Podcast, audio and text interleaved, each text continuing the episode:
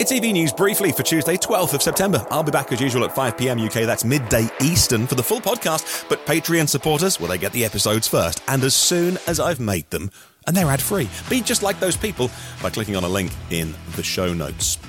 A US volcano houses the world's largest lithium deposit. In a groundbreaking discovery, scientists have pinpointed a substantial lithium reserve inside the McDermitt Caldera, an extinct volcano on the Nevada-Oregon border that could supply the US lithium needs for decades.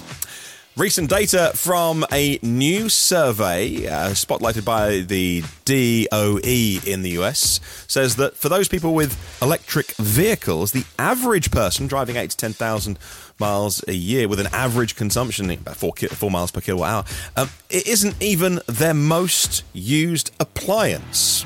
People who own EVs but also have air conditioning, space heating and water heating all use more on those things than actually charging their car.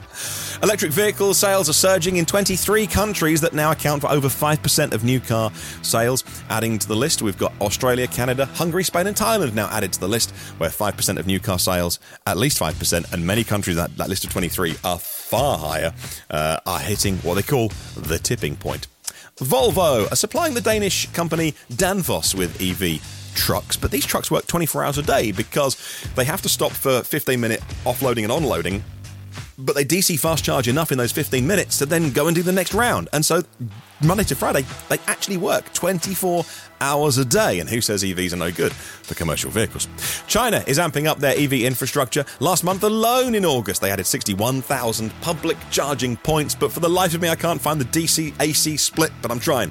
Xpeng are shifting away from the direct sales back to dealership models, just like Geely's Zeekr brand. They say, actually, it works out way better for the customer, for us, for everyone involved, because the dealership model just works. And they're moving away from direct sale. I think Tesla would absolutely disagree with that, but it's interesting, isn't it? Ford's F-150 Lightning is welcoming Apple Maps for EV navigation, integrating it just like they do in the Mustang Mach-E, much more closely so that your car can report to Apple state of charge and the route and pick out the right chargers.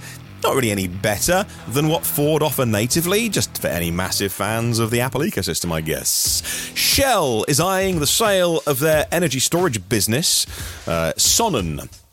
Do that. And Germany's Handelsblatt newspaper reporting it could involve a full sale as they kind of move away a little bit, actually, and move back toward their hydrocarbons business. They're offloading their renewables business, their home retail business in the UK to Octopus, and some big executives who are working on their renewables have left Shell this year. They seem to be sort of moving backwards a bit, but hey, they're all about making money, aren't they, from selling oil and things like that. So they'll do what they do, but that's definitely not the future. You and I know that. Stellantis is debuting their big battery tech centre near Turin, where they will test it for things like temperature and durability and battery management systems and develop their next-gen and Stellantis batteries.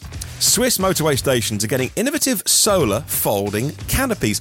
These are a bit like a sort of a horizontal set of curtains, if you like. The panels are very, very long but very narrow, and they all kind of concertina together, and they're 6 meters high, so trucks can drive underneath them as well. They come out when it's sunny, and of course it's Switzerland, so when it snows and it's bad weather, they all fold.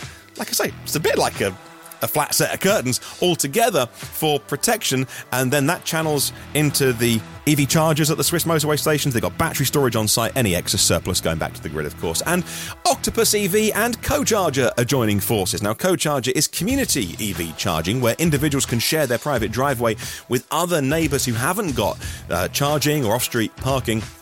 Add all of those together and Co Charger, say, it ends up being the second biggest charging infrastructure network here in the UK. That's great news. And that today is Briefly.